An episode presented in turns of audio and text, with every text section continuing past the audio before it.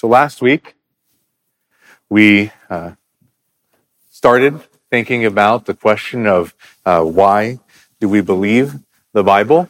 And we uh, thought specifically about uh, several arguments or evidences for the, the fact that the Bible is inspired and true, and yet uh, those can't ultimately be what our confidence is in. That ultimately uh, these things are not sufficient for us.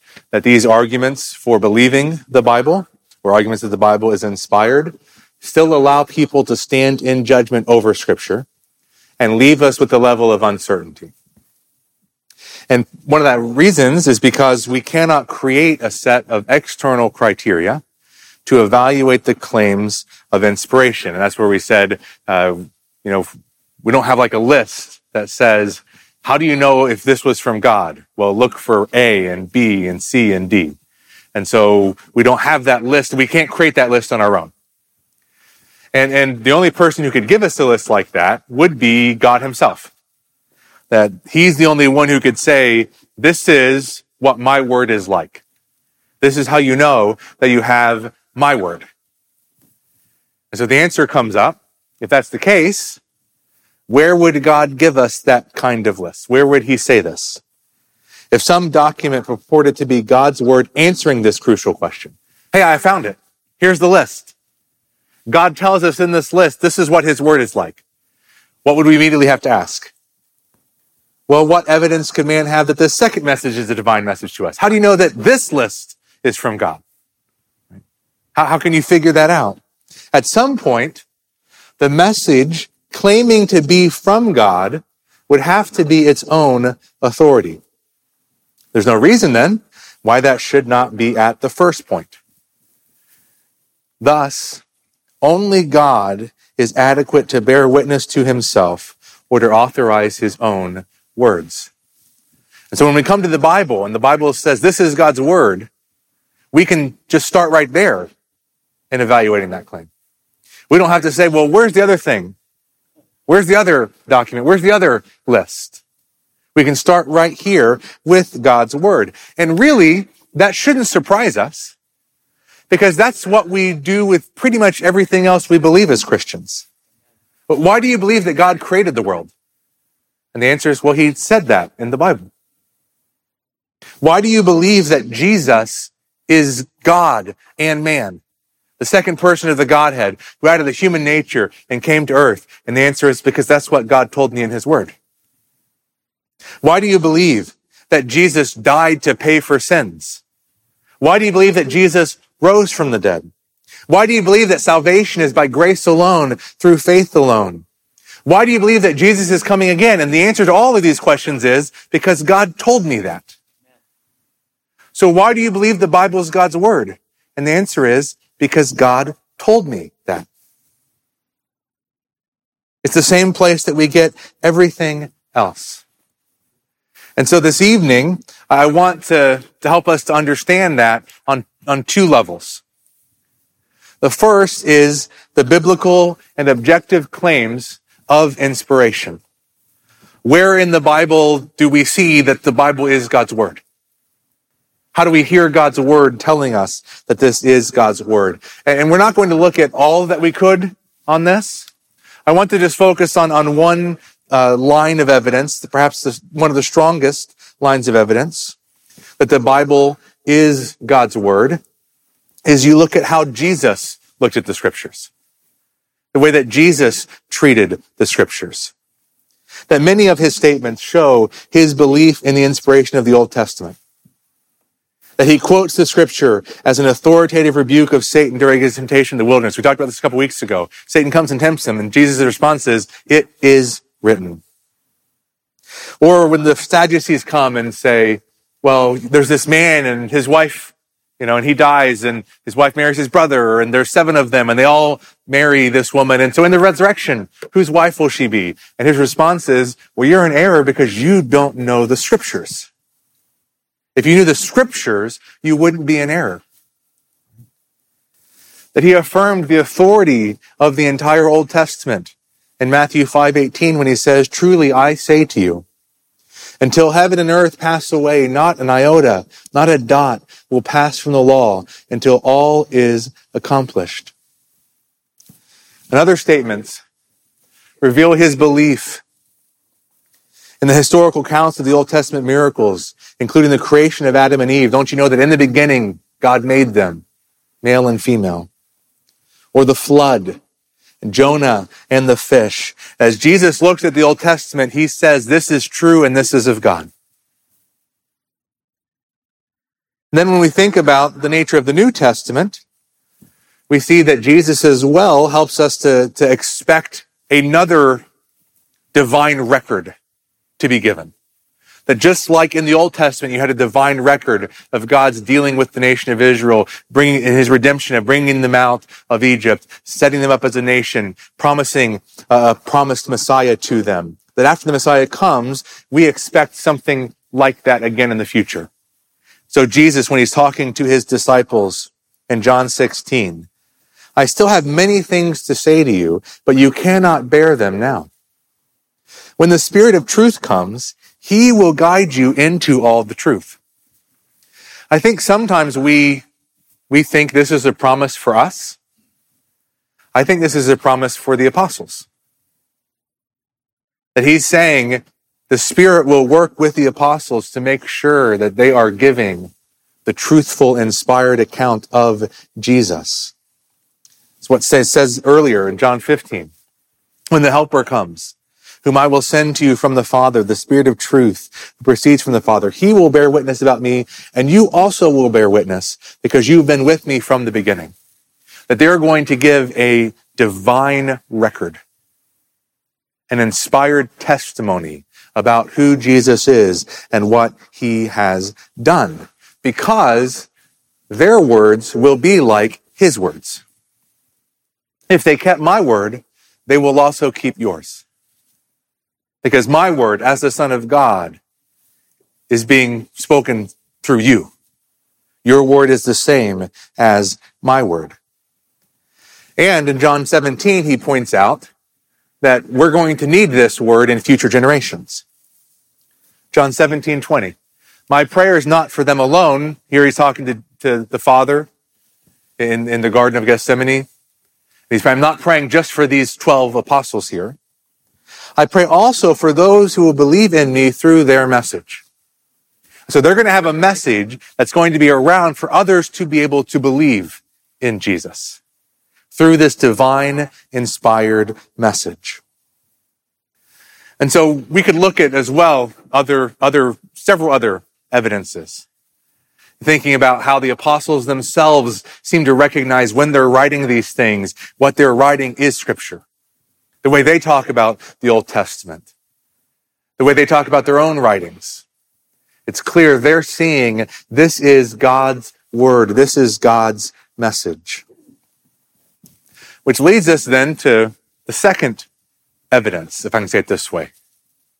The second way that we know the Bible is God's word. We, we look at the objective claims. We read through and we see these things that God has said. We see what Jesus has said. We see that this is the word of God. But then secondly, there's a second witness, and that is the witness of the Spirit. And, and I want to see kind of three ways that the Spirit testifies that the Bible is the Word of God. And the first is one that isn't always included in thinking about the witness of the Spirit, but I, I think it's important to put it here. If we ask the question, how do we know there's a God?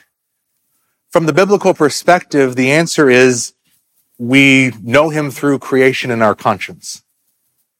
Uh, Romans 1 says the invisible attributes of God, his eternal power and divine nature are clearly seen. We've known that there is a God from the beginning of creation. Romans 2 says the reason we do the kinds of things that are in God's written law is because God's law is written in our hearts. And so as we see the world around us, we in a sense see this is God's world, the God that I know. And I think really the same thing happens when we read God's word in the scripture. That in a sense, we already know this God. His law is written in our hearts. And so as I come to read, I say, Oh, I recognize this. I hear his voice. This is the God of creation. This is the God who made me. I'm in his image. And so I recognize his word as I read it. And the reason I recognize his word, and the reason I'm tying this in with the work of the Spirit, is because the Spirit worked so that it would be his word.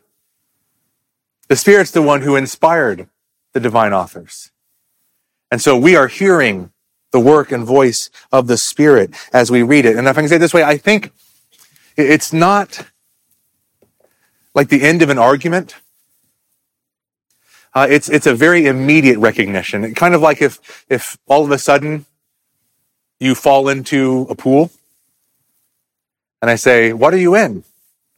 You'd say, "It's water." If I ask, "Well, how do you know it's water?" You're like, "Because I'm in it. It's right here." Like I wasn't like putting my finger in. Well, there has a little bit of a, a, texture that's similar to water and, and the consistency seems to be water-like and, and the flavor is just like, I'm there and I know it right away. Or if I asked you right now, is the light on over your head? You might say, well, I see some shadows being cast, you know, from my arms or, or from the pews. And so, or you could just be like, yeah, it's on. How do you know? I see it. It's right there. And we just recognize it immediately. In the same way that perhaps you answer the phone and you hear your husband's voice your wife's voice. And they don't need to say, hey, hey, it's me. You say, I know it's you. I recognize your voice. Or if you're going to, to pick up your parent from the airport and they come out, you don't wait for them to come up to you and say, hi, I'm your dad. You're like, oh, as soon as you see him, as soon as you see your mom, that's her, that's him. Why? Because you know him. You know her. And you aren't saying, you know, that person stands about five foot eight and has this kind of color hair and about this build. And that's kind of like what my dad is. It's like, no, that's him. I recognize him. And when we see creation, that's what we're saying about God. Yeah, this is, this is God's.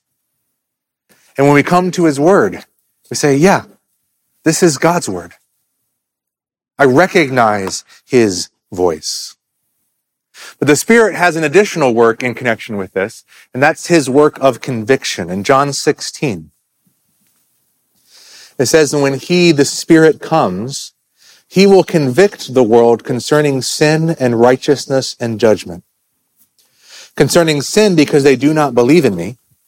Concerning righteousness, because I go to the Father and you will see me no longer. Concerning judgment, because the ruler of this world is judge.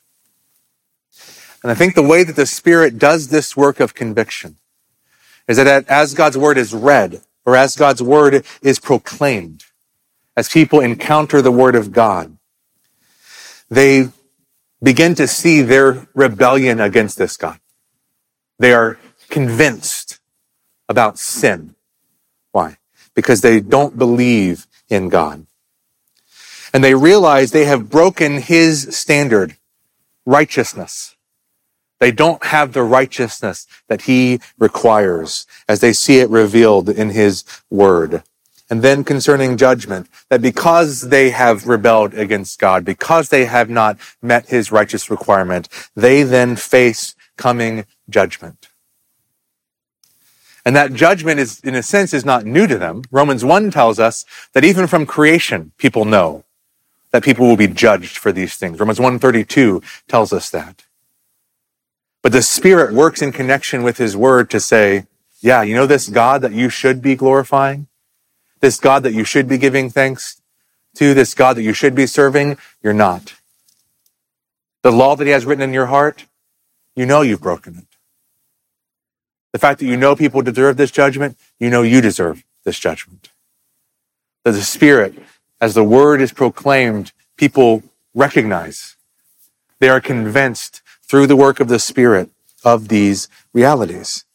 And you say, well, well, if everyone already recognizes God, God's voice as they come to scripture, and if, if the Spirit's working in them to, to give them this, this conviction, this, this convincing, then why doesn't everyone say, this is God's word and this is the truth? And the answer is that when sinful, unbelieving people encounter God in His truth, they suppress it. They try to evade it. They try to get out of it. And again, we, we see this in general revelation. We, we see this in creation in, in Romans 1. I think the same response happens in special revelation. But in Romans 1, it says this, the wrath of God is re- being revealed from heaven against all the godlessness and wickedness of men who suppress the truth by their wickedness. And what's the truth they're suppressing here? Well, since what may be known about God is plain to them, because God has made it plain to them. It's not hidden. It's not obscure. They're not left wondering. They know these things. Because since the creation of the world, God's invisible qualities, his eternal power and divine nature have been clearly seen, being understood from what has been made so that men are without excuse. For although they knew God, they neither glorified him as God nor gave thanks to him. And notice that, that qualification at the beginning. It doesn't say, for although they could know God, for although it was possible for them to come to a knowledge of God, they knew him. They already knew him. They didn't need to be told. They knew God, and yet they did not glorify him as God nor give thanks to him, but their thinking became futile and their foolish hearts were darkened. Although they claimed to be wise, they became fools and exchanged the glory of the immortal God for images made to look like mortal man and birds and animals and reptiles. So what do we see happening in this passage? They have the truth, and what do they do with it? They suppress it. They have the truth, and what do they do? They exchange it. They twist it around. Instead of worshiping the God in whose image they are made, they make gods in their own image and begin to worship them. And therefore God gives them over the sinful desires of their heart to sexual impurity for the degrading of their bodies with one another. And they exchange the truth of God for a lie. Worship and serve the created things rather than the creator who's forever praised. And furthermore, since they did not think it worthwhile to retain the knowledge of God, not to gain it, but to keep it, to hold on to it, to embrace it. Instead, they wanted to push it away from themselves. And so he gave them over to a depraved mind to do what ought not to be done. And so, why then do you, when you read the Bible, say, this is God's word? If sinful, lost, unbelieving people suppress the truth, deny the truth, they read God's word and they say, I'm not going to believe that. But when you come and you read God's word, what happens to you? You hear his voice. You, you know this is what God is saying to you. God is speaking to you through the word. And why does that happen? And that's because of the third work of the Holy Spirit. And that's the work of the Spirit in illumination. That the Holy Spirit removes the hostility to the things of God and causes man to not only recognize and be convicted by the Bible, which he's also doing to, to all people, but to some, he's causing them not to suppress it or to evade it or to exchange it, but to welcome it, to accept it, to embrace it. We see this, I think, in two passages, uh, more, but two passages I want to look at this evening. The first is 2 uh, Corinthians 4. And if our gospel is veiled, it is veiled only to those who are perishing. In their case, the God of this world has blinded the minds of the unbelievers to keep them from seeing the light of the gospel of the glory of Christ, who is the image of God.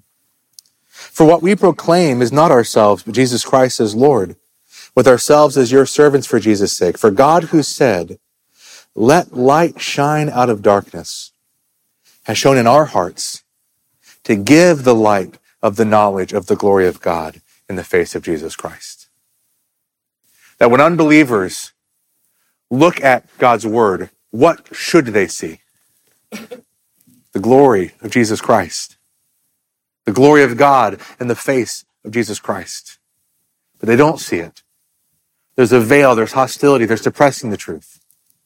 And then God shines the light in your heart. And you see the glory of God in the face of Jesus Christ.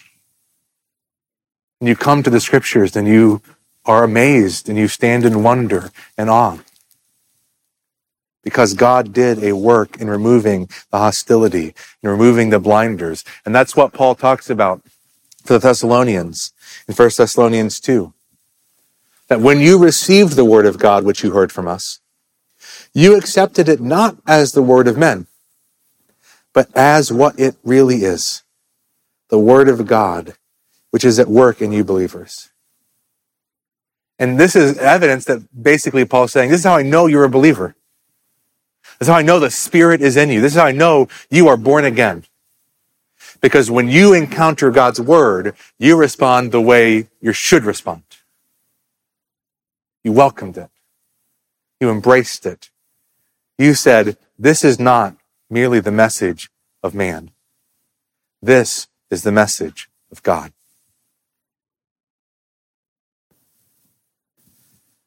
Now, I want to take a little bit of time to deal with some objections that people sometimes bring up to, to what I'm teaching you, to what I think the Bible says. How do I know that the Bible is God's word? I believe what he says. I believe what he's told me. But I want to consider three potential objections to that. The first is that this is circular reasoning. Uh, maybe you've not heard that before. A circular reasoning is, is basically the idea of saying you, you are starting with what you're trying to prove in some ways. And so, you know, I'm the, I believe I'm the strongest person in the world. Why do you believe that? Because I am. It's like, well, okay. Could you give me something a little more than that? Right? That's, that's kind of what circular reasoning is. And in some ways, this sounds like that, right? Why do I believe the Bible is God's word? Because the Bible tells me it's God's word. Now, I, I think there's two things we need to keep in mind. The first is it does really matter whether or not the Bible says it's God's word. There's a lot of books I read that aren't saying, I'm God's word. That aren't saying, there's no error in this book. And therefore, we shouldn't conclude, oh, this must be God's word, because it never claims to be. And so if I could give one example, kind of as an aside, uh, some of you may be aware there's a movement of people who say the, the King James version, when the translators translated the King James version, that they translated it perfectly. And therefore, the King James version is the only version of the Word of God in the English language. Now, if you read what the King James translators said, what you will find is they said, we don't think this is going to be the final translation. We don't think this is the perfect translation. We think other people will come along and translate it otherwise. I don't think it matters that as they were translating it, they were saying, we don't think God's given us a perfect translation here. But that's not what Peter and Paul were saying. That's not what David was saying. That's not what Jesus was saying. They were saying, this is God's word. And so that matters then as we're, we're trying to evaluate this claim. But secondly, all arguments that deal with an ultimate criterion are circular in nature. An ultimate criterion is saying, what's the final judge? What's the final authority? In a sense, think about it this way. If I am a, a local uh, federal judge here in Michigan, there's a case before me, I don't say, you know what, this is what I think needs to be said here. What do I do? I say, well, what does the Constitution say? And what has the Supreme Court said? And it goes up to the next level. And what are they doing? What's the Constitution say? What's the Supreme Court say? When it goes up to the Supreme Court, what are they saying? What have we said? And what do we say? Why? Because there's no authority above them. They can't say, this is the right way to understand it, and here's the reason why beyond their own authority in a sense. The authority they've been given to interpret the Constitution. Now it's not perfect because they're not divine. But in a sense, if we're saying, well, what authority can tell me whether or not God is true and whether or not this is what he has said? The answer is, well, only God can tell me that. And so if God told me that, there's no higher authority I can appeal to. There's no one else I can go to. But that's not just true for me, that's true for everyone. That if someone comes up to me and says, well, Ben, you can't believe that unless you've got evidence to believe it. And I say, so I shouldn't believe anything unless there's evidence to believe it. He says, yes, you always have to have evidence to prove your argument. I say, well, how do you know that? What's he immediately going to do? Let me go to my evidence to show you that. Or if he says, you need to have rational arguments to believe what you, what, what is right and true. And I say, well, why do I need rational arguments? What's he immediately going to do? Well, here's some rational arguments. What am I doing? I need God to tell me what to believe. Well, how do you know that? Let me go to what God said. We're all doing the same thing. It's just, for me, the final authority is God. For other people, the final authority is evidence or reason. But all of them are circular. All of them are appealing to their own authority. And so I want to go to what God said. That's what I'm basing it on. Second objection that comes up. That, that basically you're simply saying, you know the Bible is God's word because you believe it. This is a pretty subjective kind of argument. Or it's just a leap of faith. You've just got to, you know, once you say, okay, I know it's God's word and I kind of jump out and then I get to it, then you'll come to know that it's really God's word. Or perhaps it's like the argument, maybe you've heard Mormons use this, this is a common Mormon argument. They'll say, you know what? I would encourage you to read the Book of Mormon. Because when I read it, there was a burning I felt. I just had a sense when I was reading it. This is God's word, and I think you will too. But I don't think that's exactly the argument that's being made here. Because remember, there were two parts of this. Yes, one was, in a sense, subjective. It's the Holy Spirit speaking and communicating to me. But the second is objective. This isn't me. This is not my word. This is not my thought. This is out here. And you can see it just as well as I can. You can evaluate just the same way that I can. And so I'm looking to objective statements.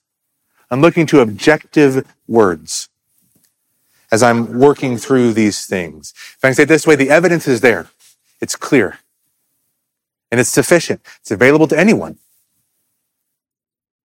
The question is just, are you willing to accept it? Now, the third objection that comes up, somewhat touched on already, well, the Mormon's going to say the same thing you're saying, or the Muslim's going to say the same thing you're saying, or the Hindu's going to say the same thing you're saying. This is the divine book, and I know it's the divine book because it says it's the divine book. Now, I think there are at least uh, two ways that we can deal with that kind of argument. There's more, but just want to hit two tonight. One is their inability to support external evidence weighs against them. So think about what we talked about last week. I kind of mentioned one of the values of arguments of historical accuracy, um, uh, uh, consistency within itself, these kinds of things. That that doesn't prove inspiration, but I think in a sense it could disprove inspiration. So you look, for example, at the teaching of the Quran. The Quran says that God's word uh, cannot be corrupted. And yet the Quran contradicts what God already said. And the Quran actually says God already spoke in the Pentateuch and in the Gospels. But the Quran doesn't match up with what's in the Pentateuch and the Gospels. And so what do Muslims say? Well, that's because they've been corrupted. So wait a minute. Doesn't the Quran say that God's word cannot be corrupted? Yes, that's right. That's why the Quran's never been corrupted. And the Gospels and the Pentateuch are God's word. Yes, that's right. And they've been corrupted. That doesn't work. And so we do have problems like that in other religious books. And as well, um, I think another way to think about this is only the Bible provides the necessary preconditions of intelligibility. Now, that's a, a fun phrase. What do we mean by that? Well, in order to have science work, in order to have logic work, in order to be able to communicate, in order to be able to reason, we actually have to have a certain kind of world. We have to have a world in which our minds are geared towards truth, in which reason is something that we can utilize, in which the world tends to have a certain order and structure to it. We need these kinds of things in order for science and logic and all these kinds of things to work. And what we find in scripture explains that kind of a world. What you have in other religious writings does not explain that kind of a world. You can't have science in other religions. You can't have the laws of logic in other religions. You only have them in light of what God has said in the Bible, which is what I think C.S. Lewis is getting at when he said this. I believe in Christianity as I believe that the sun has risen. Not only because I see it, and that's what I kind of pointed to earlier, right? Is the sun up? Yeah, it's right there. How do you know the sun's up? You see it, right? But there's the sun. It's here. But also because by it I see everything else. In a sense, the sun's there, and that's why, yeah, here's the world. Or the way I've, I've put it, and I, I think I've heard it put this way, but it's been helpful for me to think about this. Why do I believe in Christianity? Because I, as I have come to know the God of the Bible, the world makes sense. I look at the world around me and I say, yeah, that's exactly what I expect to see in light of what God told me in His Word. And so I not only see the sun, but I see everything else. And it all makes sense in light of what God has said in His Word. So, in conclusion, I think it's important to remember the only valid way to know the Bible is true is through the Spirit's witness to the biblical claims of the inspiration. That all the other arguments end up setting me up as judge or end up making it so that I can't really have full confidence. But I can have full confidence. I have 100% certainty this is God's word. I can have zero doubts. Because as I look at what God has said in His Word, His Spirit works in me so that I embrace and accept it. Which means both believers and unbelievers need to be confronted with the claims of the Bible. That if I'm doubting, if I'm dealing with someone who's doubting, you know, you know what I shouldn't do? Okay, let's put the Bible away for a little bit and let's just kind of talk about other things. What I should be doing is saying, all right, Let's deal with these questions. Let's deal with these doubts. Let's think about these things that you're wrestling with. And let's see what God has to say about them. Because this is what the Spirit uses to help us to know that this is God's true word. Let's pray.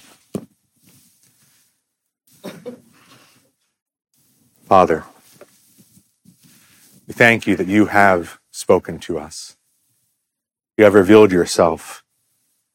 We thank you that we can know you revealed yourself. And I pray that you would give us great confidence in what you have said, and that we would then use your word with confidence with others, that they too might come to see this is your word. pray this in your son Jesus' name. Amen.